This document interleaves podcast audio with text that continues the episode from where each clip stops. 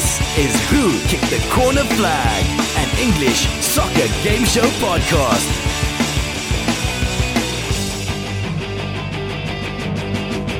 And here's your host, James Rose. Hello and welcome to a fresh take on the EPL action. Since it's the calendar year end, we're putting the quiz aside for one day to recap the moments of the year. For today's mostly unscripted insanity, I'm joined by our usual suspects from the weekly show. Uh, the first guy is the leader of the KC Spurs passive play defensive group and trophy awareness support system. It's Jared Basmente. How are you, bud? That is true. We are aware of trophies, Yep. and we seek to spread the awareness of trophies. You know, one supporter at a time. Being Uh, aware is the key thing. Actually, exactly. having them in possession is another thing entirely. So, you know, one We've step. graduated. Some of our longtime listeners will remember the uh, Kansas City Tottenham Hotspur supporters book club. Book club, yes, that's Um, right. Yes, yes. Uh, and uh, uh, yeah, so at least we're football centric. There you go. We're also here with the leader of the KC Gooners and the man who's starting to realize again what back to back wins feel like. It's Boyce Richardson. How are you, bud? You know, just like Wonder Woman 84, Arsenal got the monkey's paw in the aftermath of the 2020 FA Cup. And uh, here we are, you know, back to back wins for the second time this entire season. And we're 15 matches in. But you know what? We're on 20. We got a whole 20 points. So here we are looking at the top 13. Things are things are bright, James. Oh, we'll see what happens. Like, well, that Wonder Woman movie, it could reach the top four of the year. Who knows? um, so, before we get into these uh, recognition awards, whatever you want to call it, let's first of all recap some more recent moments from the Premier League season. Obviously, right now, as we record, we have all the Boxing Day fixtures. They're all coming thick and fast. So, let's just jump right in with the first question. Jared, is it me? Or is the title race still kind of wide open here? We've got a lot of teams potentially in the hunt here. What do you think? It is absolutely wide open. I mean, you look, six points separates nine to first. Now there are a few games in hand there, um, and uh, uh, you know some some matches have to be played. Obviously, City, um, as we're talking before recording, that that postponement they have two games in hand. Um, most other teams are at 15 and 16. Um, and then you have Villa also sitting at 14, uh, 14 games played. Uh, so any anything could happen. Like we were talking about with, with the beginning of the season, we feel like uh, you know this is the hegemony of past is. I'm not going to say it's over, uh, but I will say that it's uh, probably we're going to peg that for a season because you have so many teams that are capable of scoring points. Uh, you have so many teams that are capable of dropping points, like Spurs. Uh, and really anything could happen, but it has been uh, there have been teams, you know, not unlike last weekend, they're, you know, like Arsenal beating Chelsea and almost bailing Spurs out. Uh, and then Spurs not taking advantage of it. I mean, it is, it really feels like, to steal an American colloquialism, in any given Sunday type of league, and which is what people want, right? Sheffield United aside. Uh, I mean, Oh, we could talk about that. This is his. This has to be historically bad, and I know we're going to get to an award there. Uh, but it's also weird to know this early in the season who's going down. Um, but long story short, yes, absolutely wide open. Any of these teams are capable of eating, you know, any other team. And, and we've talked about this in the past. You know that um, you know the cannibalization of points at the top, right? And it's going to just going to come down to who's going to win the matches that you're supposed to win. And right, Right. now, uh, Liverpool is doing that more. Um, and uh, I hate to think how things would have gone if Spurs had just stopped conceding late. We're going to get, but yes, it is wide open. I'm not. Uh, um, I'm not counting anybody out, and I'm not counting anybody in. hmm I was actually going to ask Boyce this question about the bottom half of the table. This might be the first time that we kind of already get a really good idea of who's actually going to go down. Like the first three teams that immediately come to mind: West Brom, uh, Sheffield United, and of course Fulham. But is that actually going to be the final three that go down, or are there other teams still potentially in the in the mix? Is this to me? Sorry, Yeah, James. It cut, it, It's all it cut out. Uh, It's fine. Sorry, my audio is all over the place right now. I, I think as of right now, you're looking at three teams that have already established themselves as the ones that are going down. It's hard pressed when when Burnley looks like, and we can talk about this maybe later. I don't really know, but they've got an American ownership group that is on its way to purchasing them right now, which looks like it's going to capitalize them to be able to purchase some players over the January transfer window in order to be able to stay up and ensure that their money is actually being invested in the proper place. Fulham have had some good results. You know, we'll see whether or not the match with Spurs goes on tomorrow and and how they do. You know, much like West Brom, they got a draw against Liverpool, which Liverpool can't seem to figure out whether or not they want to be a team that wants to win the league or a team that's going to draw low level competition. But I, it's just hard pressed. Like West Brom got waxed today by five against Leeds who's a team that can put up a lot of goals, but they're also defensively completely very vulnerable. And West Brom didn't do anything. And you've got a Sheffield United team that's on two points right now. Those two teams seem to have fairly firmly established themselves towards the bottom of the table. The question is whether or not Fulham could overtake a team like Brighton. You know, Brighton's match today, you could look at Graham Potter and you could ask why he did what he did, right? I mean, we I don't want to get too far into Arsenal right now, but you look at the match against Chelsea. Why is Frank Lampard not playing Olivier Giroud against a team that can't seem to stop crosses from going into the box? Graham Potter today had four strikers. He didn't play any of them until 65 minutes into the match. What are you doing against an Arsenal team that's very susceptible to goals of that nature? And why on earth would you be doing that? And I think that's why those teams are down toward the bottom of the table, I mean, Chelsea a little bit aside, but it's why they're struggling right now, and they've only taken two out of the last 12. I, I think it's just hard pressed. I love Fulham. I, I kind I want them to stay up. I love their stadium. I, I, I love the, not the team so much, but I love their history. I love what they bring to the Premier League. I, you know, I love. I want to dream of a 2021 2022 season that includes them, that allows for somebody to fly over to London and just like take a trip down the Thames and, and, hang out and hopefully watch them lose at Craven Cottage. But I, I, think it's one of the great away days in the Premier League. I, I just don't think they've done enough. Yeah. They didn't, you know, the last time they were up, they they overspent, which I think we would all agree, and then they got relegated. But this time they've underspent, and they have to make a decision as to whether or not they think their proximity to Brighton right now is enough to be able to invest in the team and hopefully overtake them. But uh, I mean, I don't think anybody on this podcast would disagree with the idea that West Brom and Sheffield United are going down. Going, I, they're, I think they're just done. Yeah, I think you're right. With only two points at this point, I think that is a record. I haven't actually looked up the stats yet, but Sheffield United, crazy. So I looked it up. Oh, you did? All right, let's the hear it. Lowest number of points was 0, 07, 08, Anybody care to venture a guess? I'm going to play the part of James here. What? Uh, yeah, you didn't know that. Oh, Black, Blackburn. Blackburn. No, uh, I see you looking at your screen now, boys. Like that's the beauty. I mean, I'm, I'm looking. I'm looking at your. I, am looking at your beautiful face. I, my hands are right here. I think it's. I, it's, it's, it's, it's Black. Blackburn was my guess, but I, that's James? all I got. Um, gosh, you said it was 2007 to 2008 or when? 07, 08 season. 07, 08. I'm gonna say this is going to be weird, but I'm going to say like Sheffield Wednesday or something random like that. Closer than you think. Derby County. What? 11 points. Oh my gosh. So and I tell are... you, that record is in danger with two points with, was it, they have 15 or 16 played? 16 played, yeah. Six, so almost halfway through. Historically Ooh. bad. And that somehow still not the worst. I mean, thanks to that you know, thumping today for West Brom. Still not the worst goal differential. So crazy. Who'd have thought? Well, let's uh, let's go and talk about our respective teams right now, since we're again at the uh, end of the calendar year. So. Jared Spurs one win out of the last five, but everyone was touting them as the you know the title contenders. Everything was going oh so well. I think I kind of teased it a little bit in the intro for you there, but what is happening with this team? Why aren't they getting the wins? Why aren't they getting the goals? They've got good quality players like Son and Kane. What, what's happening here?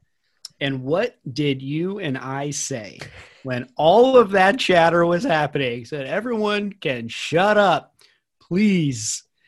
That I tell you, you know, especially in a season like this, far too early. However, you alluded to it.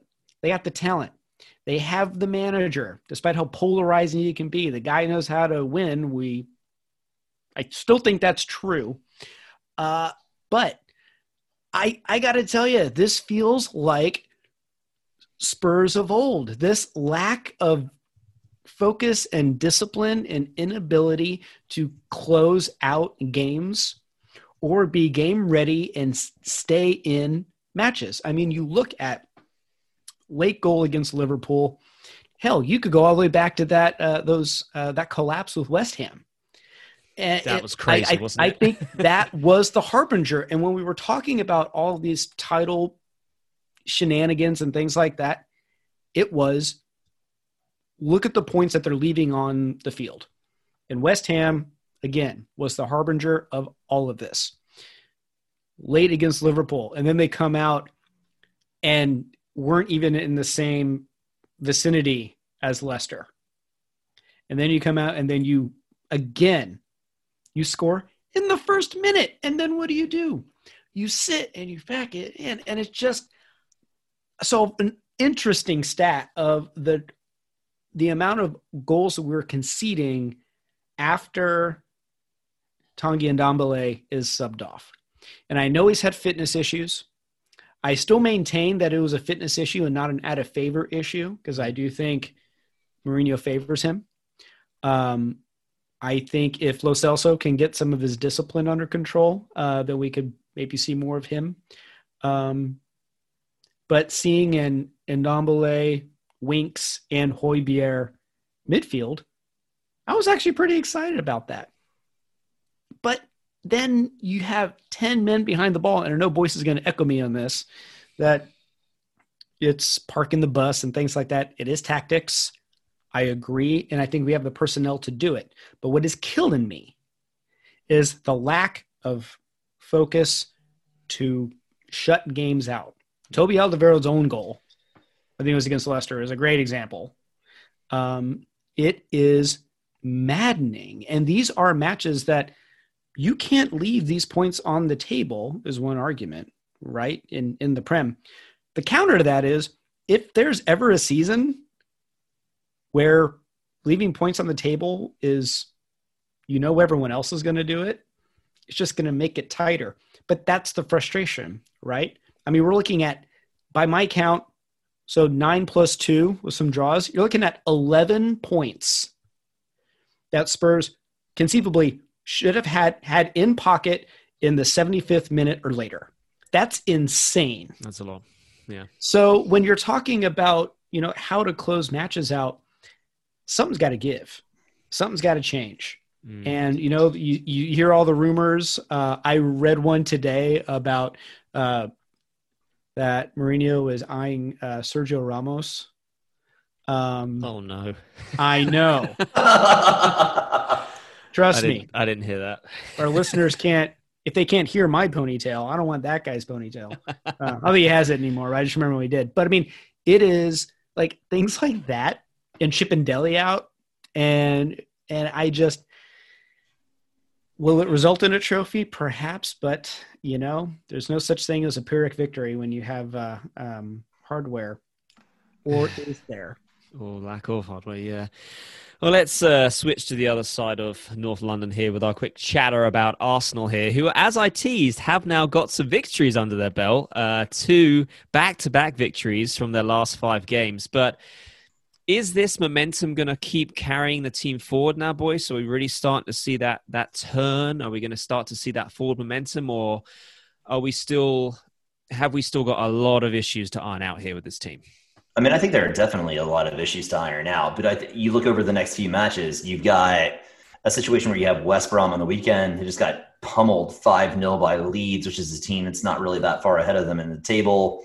Uh, you have Newcastle in the FA Cup, and then you have Crystal Palace in the league, and then you have Newcastle in the league. Uh, you know, you, and then Southampton, I believe it's away. But it's one of those situations where you have 12 points that are completely on the offing right now for Arsenal. In the event that you get all 12 of those, you're sitting at 32 points. And I think the season looks a lot brighter. And you're also looking at a situation where not this weekend against West Brom, but probably next weekend against Newcastle, you got Thomas Partey coming back. You know, you're just entering into the January transfer window where it looks like Arsenal are going to try and pick up an attacking midfielder on top of Emile Smith Rowe, who's played very well over the last two matches. And things start to look a little bit brighter against teams that are lower in the table and teams in which Arsenal Arsenal should be stockpiling points. Um, you know, I mean, the hard thing right now is getting waxed by Aston Villa and Leicester and Wolves, right? In a match where uh, Wolves, especially, is one that's unsettling because it was the one where David Luiz got slugged in the head and ended up, you know, fracturing Raul Jimenez's skull and still got left on the pitch while Raul Jimenez got carted off. It was it was reminiscent of that situation. I think it was it was maybe Hugo Lloris, but it was the one where uh, oh the Inter Milan. I, why for the life of me can I not think of who their striker is right now? The guy that used uh, Lukaku. Okay, yeah. Where uh, you know Lloris took his knee to his face, and they still left Lloris on the pitch. And it was a situation where there was absolutely no way that if you took Romelu Lukaku's knee to your face, that you should still be on the pitch. And it was the same way with the David Luiz, Raul Jimenez thing. You can't fracture somebody's skull and then all of a sudden decide that that defender is fit to be left on the pitch. As of right now, you know, we're in a situation where fortunately, oddly enough, uh, Willian has not been able to play. Uh, that's a terrible pickup. What a squandering of dollars that is uh, where David Luiz hasn't been eligible. You, you, know, you're you're looking a little bit younger, and I, I think Mikel Arteta might very well have been saved by his the revelation of Bukayo Saka and Emile Smith Rowe and the return of Gabriel Martinelli. But who knows? I mean, I think this season is is vastly wide open. I think you look at the fact that at least as of right now, you know, if you think about these results in the way that they would have come, uh, Chelsea were set to play Manchester City over the weekend. Arsenal just won against Brighton. You know, Arsenal would ostensibly be within six points of Chelsea right now with winnable matches upcoming to get them into the mid 20s, if not the the low 30s. And who knows how this season comes out? You know what I mean? It was funny to watch.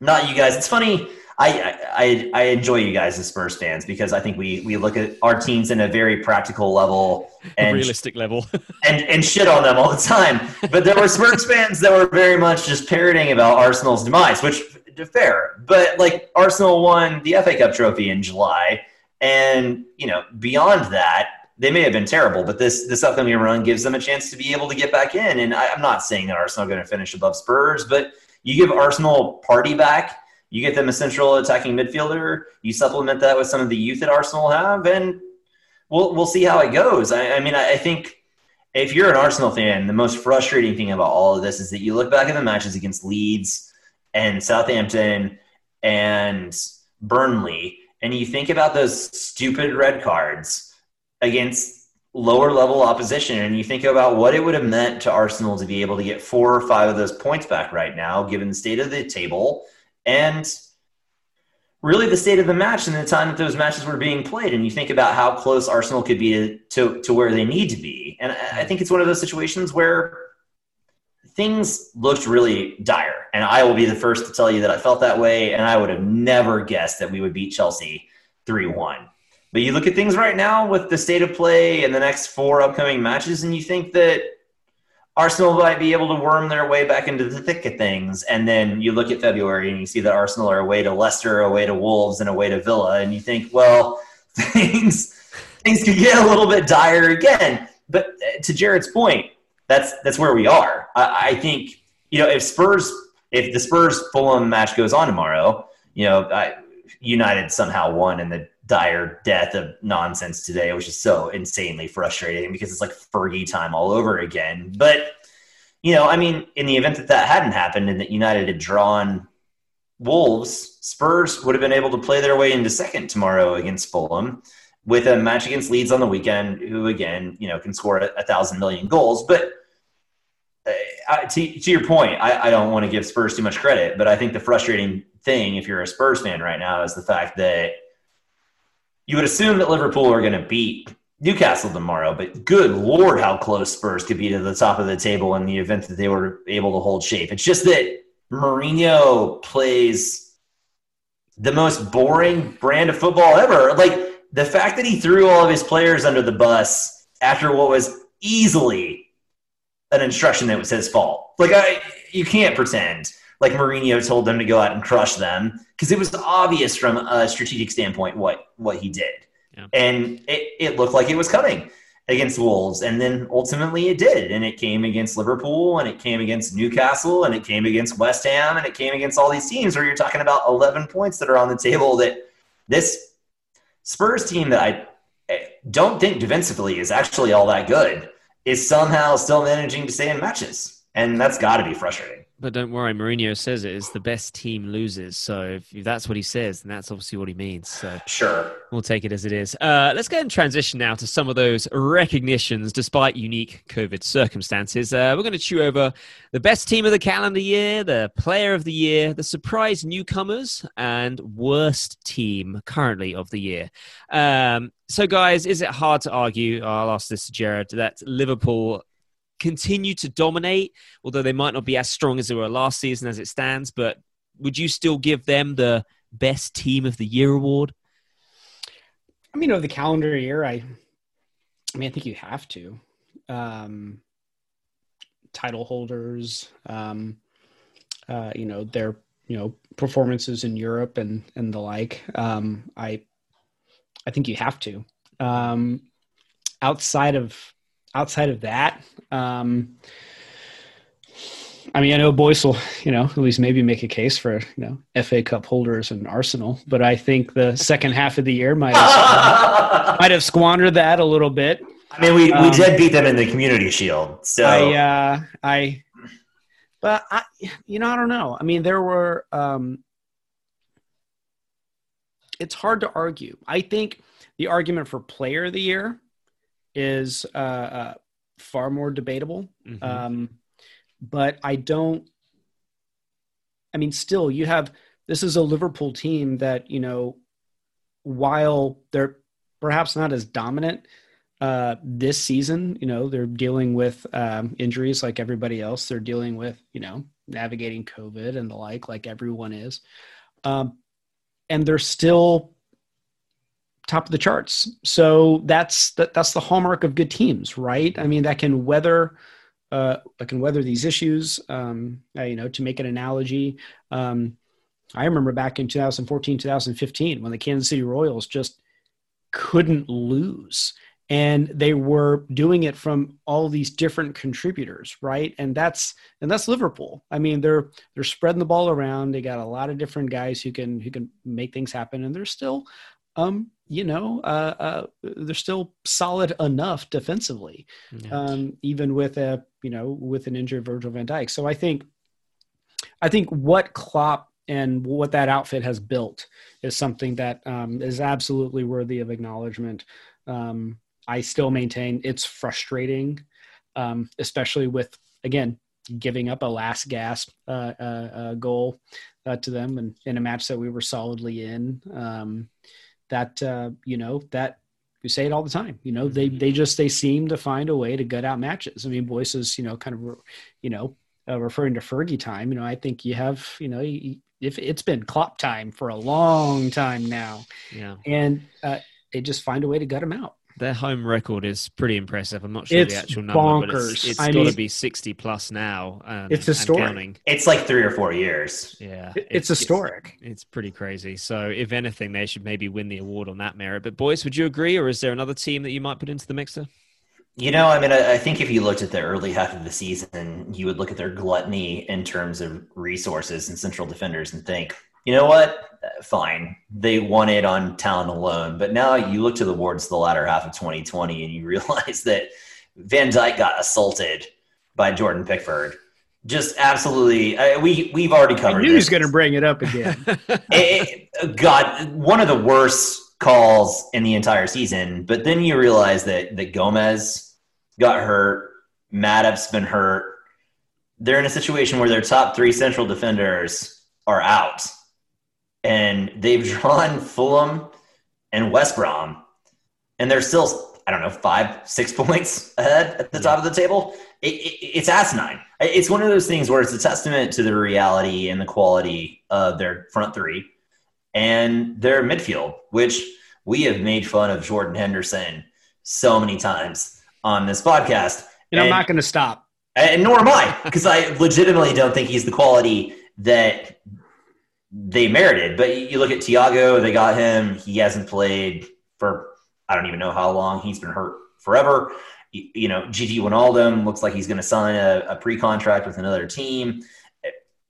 There, I, you would struggle to figure out how this team continues to be able to perform at the level that they have. But I, I think you have to give it to them. I, I mean, man, I, the other thing, this is going to hurt me. It's going to come from the depths of my soul. But I think the second team that you have to look at, because Jared obviously because the, the, the the call to the question that you gave was the best team. I think the second one has to be United, and it I, I don't know how. I don't know if Solskjaer just applied some witchcraft. If you talk to like Sauron or Saruman, and he like sacrificed a little bit of his soul in order to be able to make it happen, but like they're they've been good. it, it is a testament. You know, people talk about the fact that the the EPL rightfully is a team sport but you look at a, a player, and maybe this will come a little bit later, and he's a divey, terrible person who doesn't play football the way that I would like. But Bruno Fernandes changed the entire complexion of that team. Mm-hmm. And I think I don't think it's appropriate to say that Manchester United have been the team of 2020, uh, given some of the results and the fact that I still think that Solskjaer is a terrible coach. But I think you have to give Unfortunately, uh, some props to Manchester United, who I think have been the second best team mm. in, in about, 2020. What about the best player then? What is the player that uh, for you guys has been like the standout, the, the solid performer, keeps contributing when it needs to when it needs to happen? Uh, Jared, again, we'll start with you on this one. Well, the answer is Heung-min Son. No bias. I mean, I maybe, uh, but you look at, I mean, what and I have to, I, it, if we're going, you know, calendar year and all of that, obviously, you know, this tandem, which is, you know, contributing to our frustrations um, in N17 because what they're doing is absurd. I mean, Harry Kane's involvement in goals, I think uh, involvement touches the record is 38 and he's at 31 or Sounds something right, yeah. bonkers like that. I mean, it is, and they're the work rate, the way they're finding each other, it's great. Uh, but the way Harry has kind of been dropping dropping back, and we saw a little bit of this with Poch uh, as well. I think it was more born out of frustration rather than system back with Poch.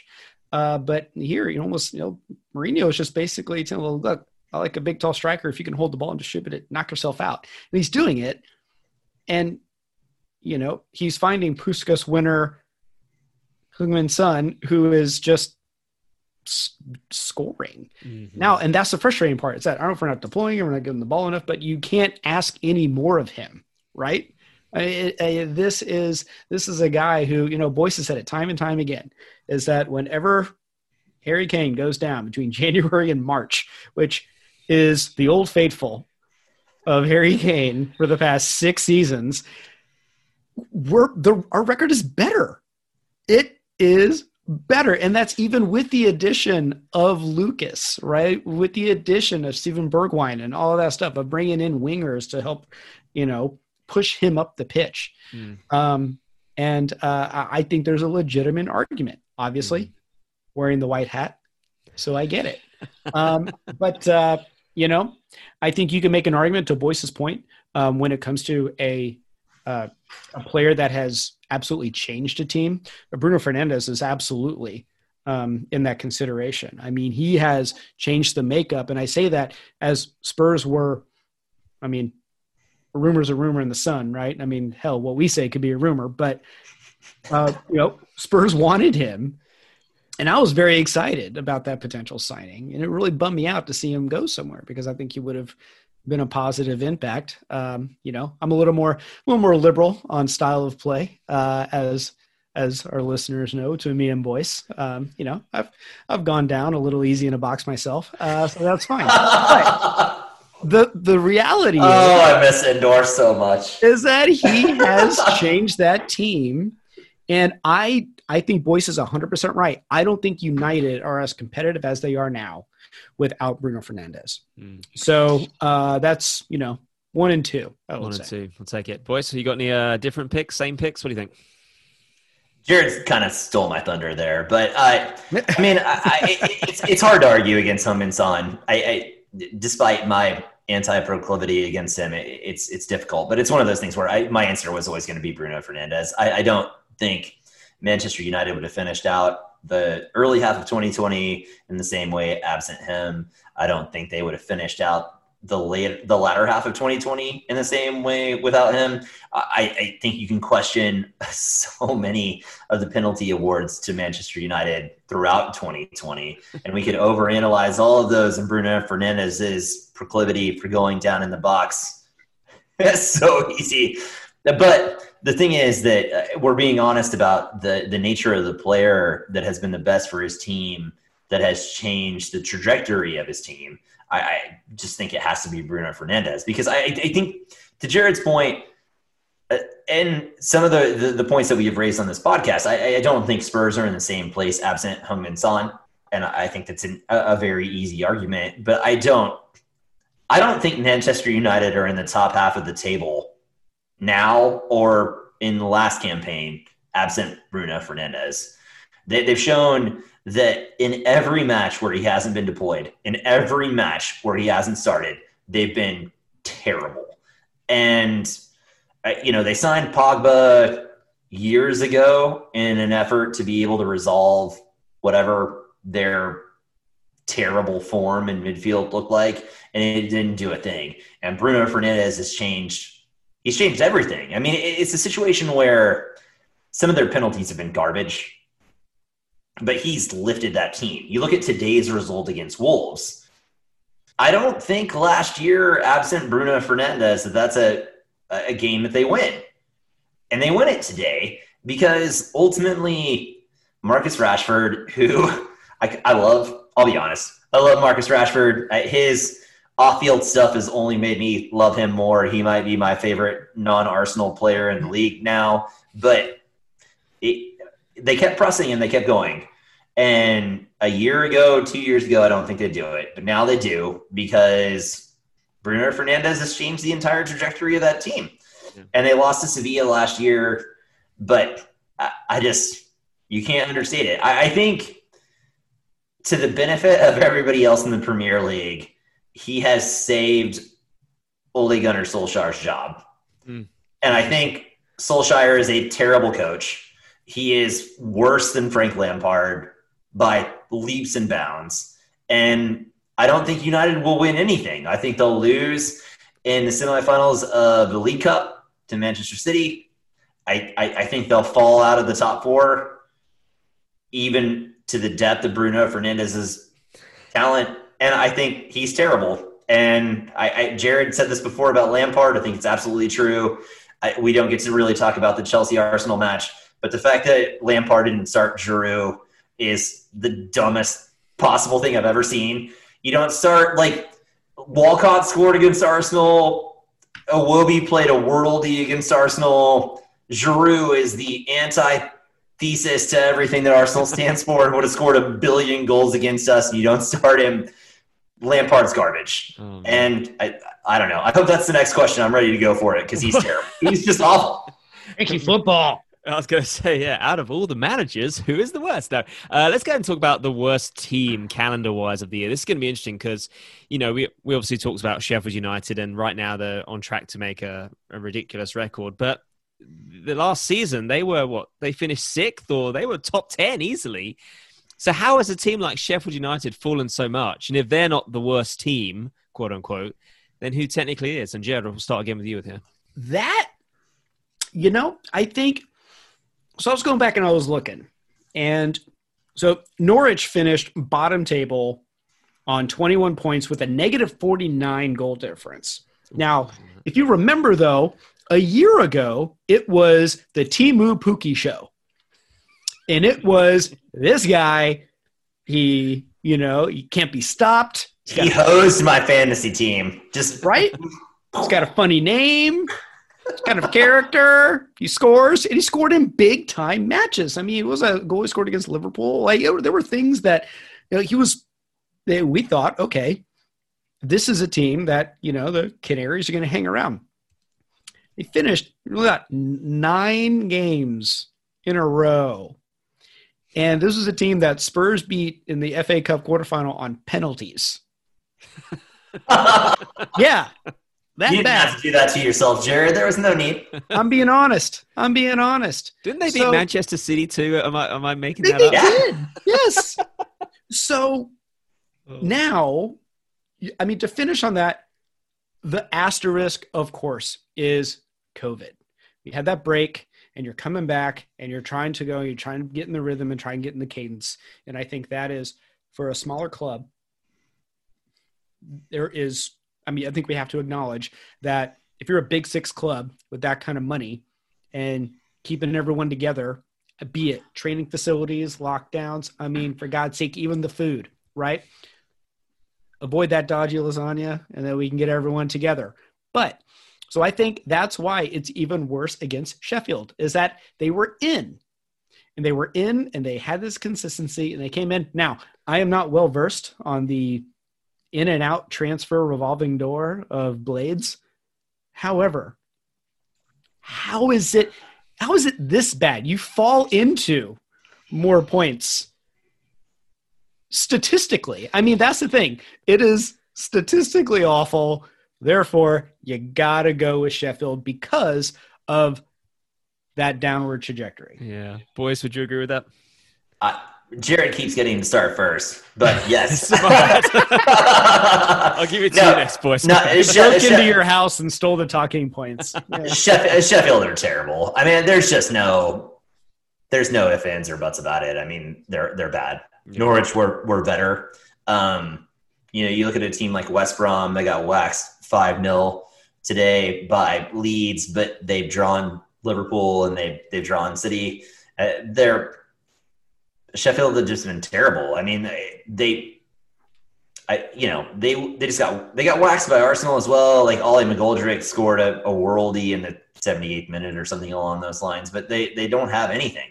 No. They have nothing in attack. They don't look like they're capable of defending. Really, I mean, today Burnley's kind of the running joke in the Premier League, but you looked at Burnley, Sheffield United, and you were like, I don't know, nil nil. Probably. I mean, did anybody think a goal was actually going to be scored in that match? And then you look at the way that the goal was scored in that match, and you're like, yeah, well, that was probably the way that the goal was going to be scored in that match. Uh, they're they're terrible. I, it just it, it's got to be infinitely frustrating for Blades fans because they were they were have decent opposition last year, but they've been exposed in a way this year that their problem is they're looking at a reality where they're 16 matches in, I think 15 or 16 right now, and they're on two points. And if you're the ownership of that club, are you looking at uh, kind of look the 21 2021 2022 season and, and thinking about like stop salving everything that's going on right now and just looking towards like potentially promotion again or are you trying to fix it Mm. and if you're a near relegation club, man, I, I know that that West Brom are on eight, so it's only a six point differential. But Yeah. like, and West Brom got torched today, so the goal differential's the thing. But where are Sheffield United going to get points? And at some point, I think if you're the ownership of that club, you just you take it, you, you kind of just stop the bleeding for a little while. You rebalance the the finances of the club, and you, and you hope for the best. They're Yeah. they're bad. Yeah. They're they're bad. Really, really, really, really bad. well, let me ask you both one last question before we wrap this episode up, and I will start with you, boys, on this one. Uh, let's go ahead and pick the best and the worst manager of the calendar year, and that can include obviously managers that have just come in. Um, so, boys, we'll go ahead and start with you. You can choose which one you say first, worst or best. But uh, what are your what are your thoughts? Man, so you said the entire year, which this um, this is completely unfair, but I'm gonna take it anyway because I get to go first, which makes me feel great. I I knew it was coming. Frank Lampard. It's Frank Lampard. Like I'm gonna steal this from Jared because he I don't know who he's gonna take next, but I was gonna say. I uh, you can't you can't spend the level of money that Chelsea have spent and be as trash as Chelsea have been. You just can't. Like, and I will factor in all the things that have happened with COVID, right? Like Kai Havertz got it. That's terrible. And I, I I'll say I'll say this before I go into any of the rest of this. I don't want to see any professional athlete degraded by what has happened with COVID. I think it's terrible. I think the reality that we are exposing these athletes to this is terrible. And I think Kai Havertz has been a victim of it because he's one of the people that was rocked by it the most. So I'll put that aside. But like Lampard got Ziyech, Havertz, Chilwell, Werner, and he can't do anything. Like as of right now, I, so let's look at uh, they ostensibly would have pay, played City on the weekend.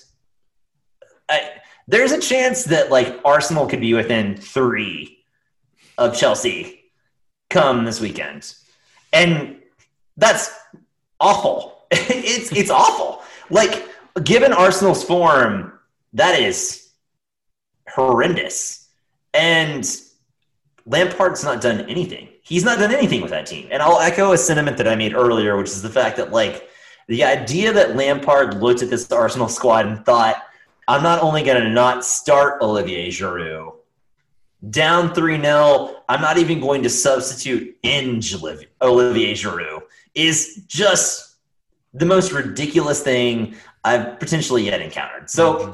I I will laugh at Mourinho and the fact that that he has made some really ponderous, terrible decisions for Spurs. In some ways, they've worked out for Spurs. So I think it's one of those things that you kind of have to counterbalance the fact that like I have laughed at Mourinho's decisions for Spurs when they've gone bad, but in some ways, like the Man City game this this year, right? Like Spur, like Man City, Pep played directly into Mourinho's little like Shelob's web trap and got caught. And you have to give Mourinho credit where credit's due. But the blame for the 2020 calendar year goes to Lampard because he's been garbage. And I don't care that they got into round of 16 in the Champions League. They were in a crap group where they got owned by Sevilla in a match, and the rest of their competition in the third and fourth spots were garbage. So don't don't give me that. Like he's been terrible. Chelsea have underperformed, and Roman Abramovich should be embarrassed mm. by the fact that he spent 200 million pounds and they're top six, and they might be worse.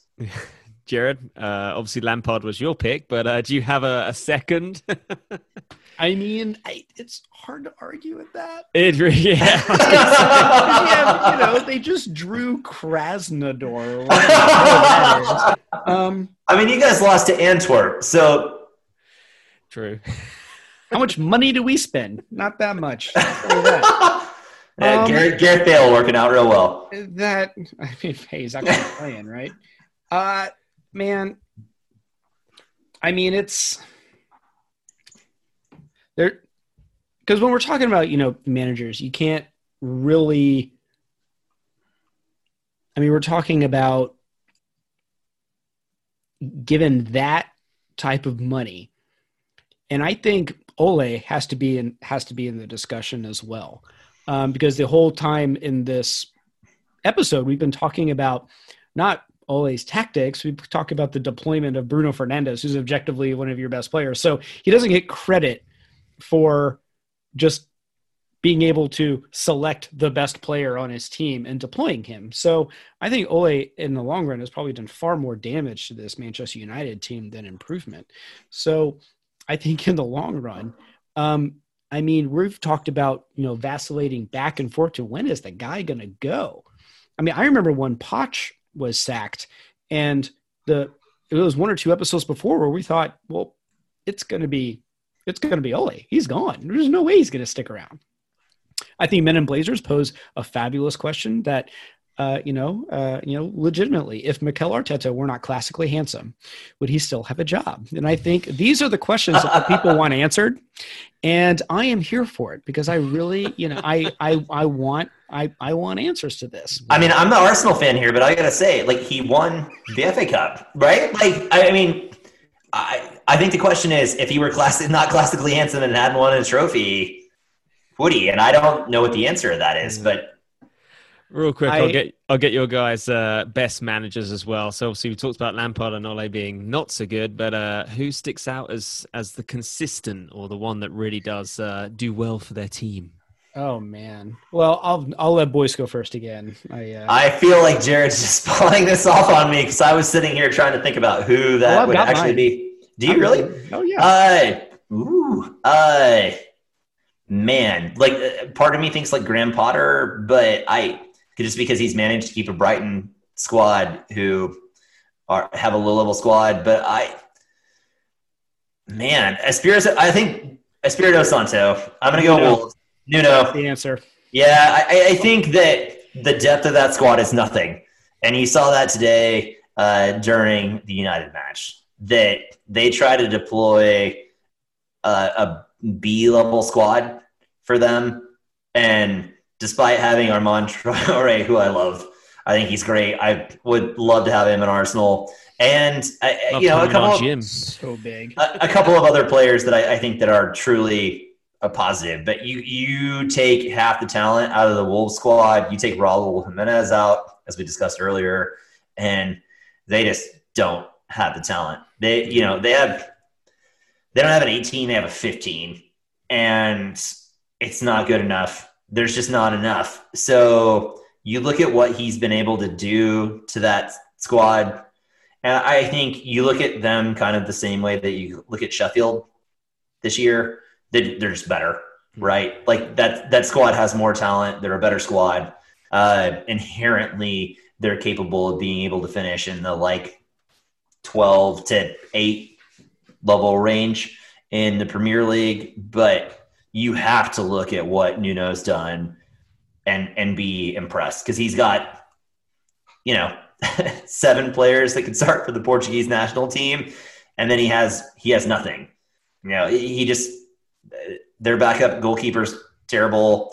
They they just don't have the squad depth to be able to compete. And I was actually sad for them today because I think that they played United very very very well. And but that's what happens, right? Like it's it's inevitable that like the team that has the better players suddenly catches a break. And today that's exactly what happened. Rashford caught a break, he got a deflection, it ended up in the back of the net. But NES can't do anything beyond what he's already done. And I yeah. Jeb, you agree? I do. I mean, we've talked about this over and over again that Wolves are, uh, that's a tough match.